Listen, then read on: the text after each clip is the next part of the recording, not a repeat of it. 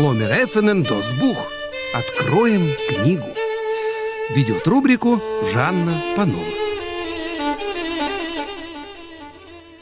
Сегодня последний четверг декабря и заключительная передача, которая выйдет в эфир в две тысячи двадцать первом. Время подводить итоги. Было всего много за год. Мы рассказывали о юбилеях еврейских писателей и поэтов. Вспомним лишь несколько имен. сто десять лет пятнадцатого февраля исполнилось со дня рождения Григория Полянкера. Постоянные слушатели радио Гатеркабера знакомы с творчеством этого автора, чьи произведения любили инсценировать актеры Биробиджанского еврейского народного театра. И в фонотеке есть передачи, которые звучат в выпусках программы «Мамэ лошн. Родная речь». А сейчас в качестве иллюстрации будет фрагмент одной из постановок второй половины двадцатого века. Полянкер писал свои произведения на идише, и вот как звучит оригинальный текст. Инсценировка «Современная женщина».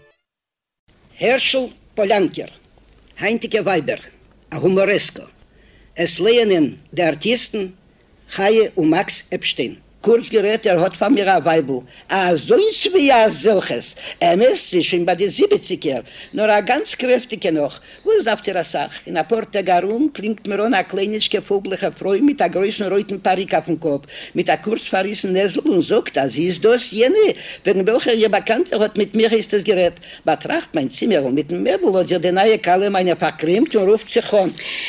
Ich wollte reinnehmen, eine Weibelstube rein. Es ist weit über das Mädel.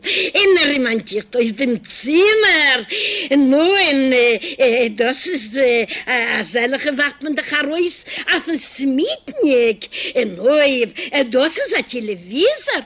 Weiß mir, mit dem Beich und die Leuch nicht nehmen. Ich hab nur lieb ein zweitneu Televisor. Ja, sagt mir ihr Betach, wie viel bekommt ihr Pension? Вот так красиво, я бы даже сказала поэтично, звучит проза на идише. А теперь будут стихи. Автор – Мотл Грувман. О нем была передача в марте, к стопятилетию со дня рождения еврейского поэта. Рассказ подготовила заведующая сектором национальной литературы областной универсальной научной библиотеки имени Шолом-Алейхема Алла Акименко. Сейчас это Винницкая область, а тогда это была Подольская губерния в тысяча девятьсот шестнадцатом году. восемнадцатого марта родился Мотл Иосифович или Михаил Иосифович, как его звали в советские годы. Идиш стал языком его поэзии, а литературный дебют состоялся на страницах еврейских газет.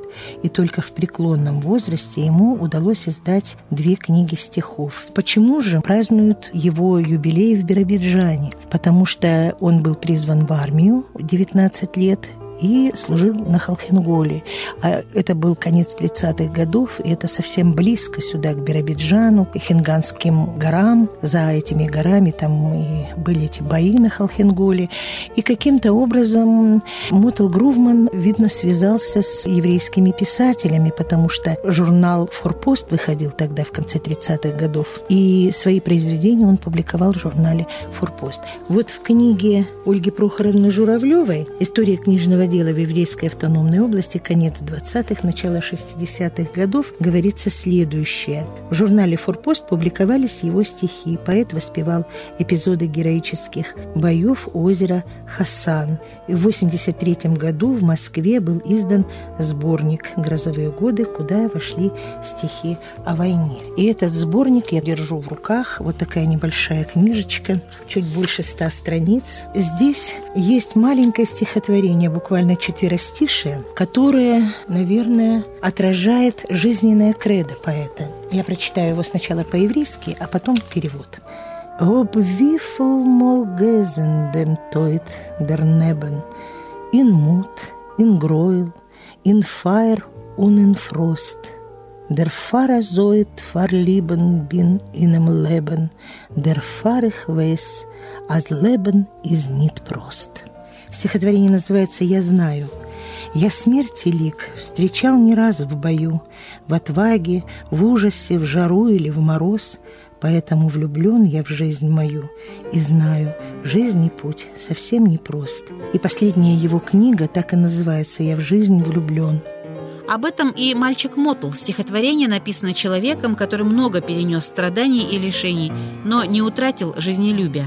В местечке, где я честь имел родиться, где до сих пор обычаи хранят, друзья, переиначив смысл традиции, назвали сына Мотл в честь меня. Не потому, что имя так красиво, скорее всего, хотят мои друзья, чтобы, как я, он был жизнелюбивым и верный в жизни путь нашел, как я.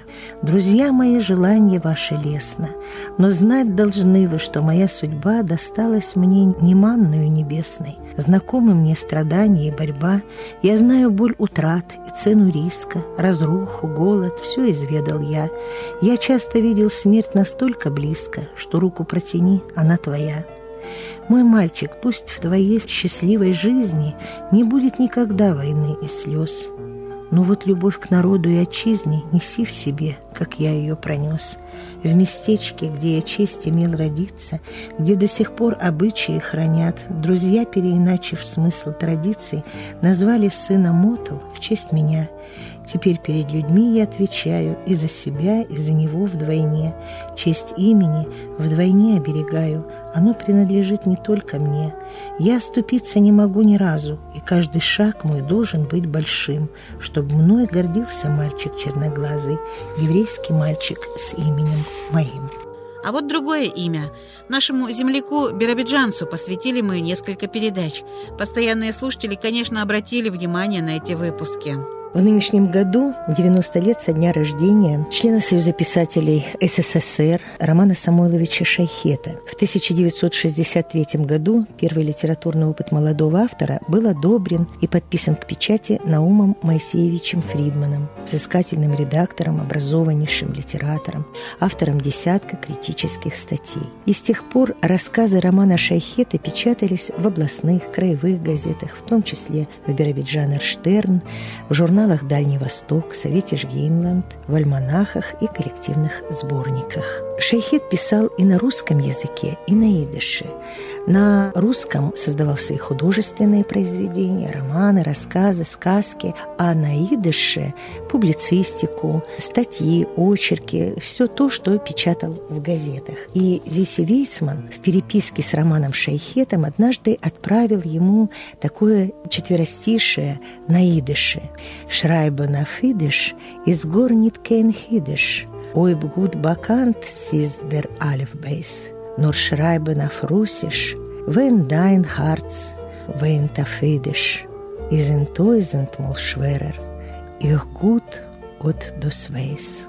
Писать на идише совсем неудивительно, если знаком тебе алефбейс, но писать на русском, когда душа твоя плачет по-еврейски, в тысячу раз труднее. Я это хорошо знаю. В творческом наследии Романа Шайхета остались и крупные произведения: повести «Родная земля» и «Хлеборобы», роман «Час печали» и «Час отрады», который в тысяча девятьсот девяностом году был представлен в Хабаровске на выставке лучших книг России. Его романы «Хазары», «Без воды растут лишь камни» были опубликованы на страницах газеты «Биробиджанер Штерн». Сегодня произведения писателя бережно хранятся на полках Биробиджанской областной научной библиотеки и других библиотек, и в личных книжных собраниях. А в архиве Гатеркабера есть уникальные записи, где звучит голос Романа Шайхета. Он готовил свои очерки для радиопрограмм.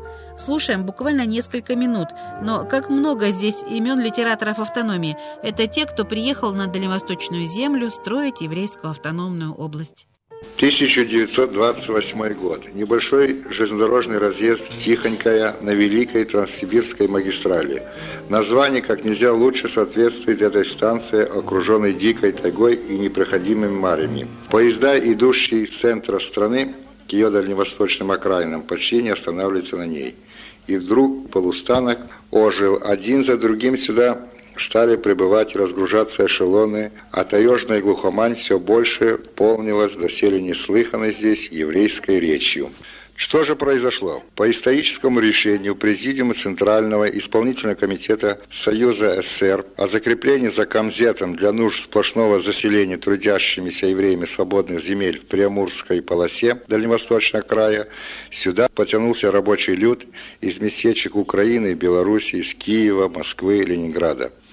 С первыми эшелонами переселенцев на станцию Тихонькая приехали писавшие на русском языке Виктор Финк и Давид Хайд и еврейский писатель Мейер Альбертон. В своих очерках и рассказах они отобразили первостроителей Валдгейма, Амурзета и Берафельда, показали, как вчерашние жители местечек трудно, но упорно овладевали профессиями строителей, становились землепашцами. В начале тридцатых годов Биробиджан один за другим приезжает, а затем и создают свои книги о нем известный писатель Самуил Годинер и классик еврейской советской литературы Давид Бергельсон, начинающий поэт Эммануил Казакевич и журналист Наум Фридман, прозаики Григорий Добин, Тевья Ген, Самуил Гордон, Ехил Фаликман, поэт и прозаик Борис Олевский, Йосиф Рабин и многие другие. Чуть раньше из Аргентины переселяется в область писатель Моисей Гольштейн. За ним приезжает и остаются жить до последних дней своих прозаик Сальвадор Боржес, высланный из Бразилии за участие в революционном движении. И по тем же мотивам приехала из Палестины поэтесса Любовь Вассерман. Кстати, Люба Вассерман – юбиляр наступающего две тысячи двадцать второго года.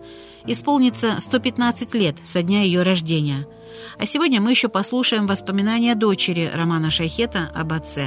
Софья Борщева живет в Краснодаре. Отец мой был, прежде всего, как человек, очень замечательный, очень добрый. С большой теплотой относился ко всем жителям Еврейской автономной области, в частности, к людям труда. Я думаю, вы это и сами знаете. Вот, когда он работал в газете «Биробиджанер Штерн», сначала в отделе сельского хозяйства, потом в отделе культуры. Я к нему тоже часто приходила и даже ездила с ним, бывало. Он меня с собой брал куда-нибудь. Вот он к пограничникам часто ездил. Помню, как они Они нас тепло встречали. Мне тогда было, наверное, лет шесть или семь всего. Как отец, он был очень хорошим. На Новый год он всегда ставил по моей просьбе елку, не искусственную, а живую. У нас был такой большой, огромный Дед Мороз из пенопласта. Привязывали подарки к этому Дед Морозу.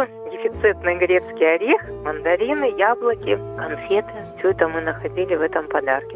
Вот эти слова о празднике наверняка, дорогие слушатели, позволят и вам сегодня вспомнить, как в детстве встречали Новый год. Пусть будет у всех хорошее настроение.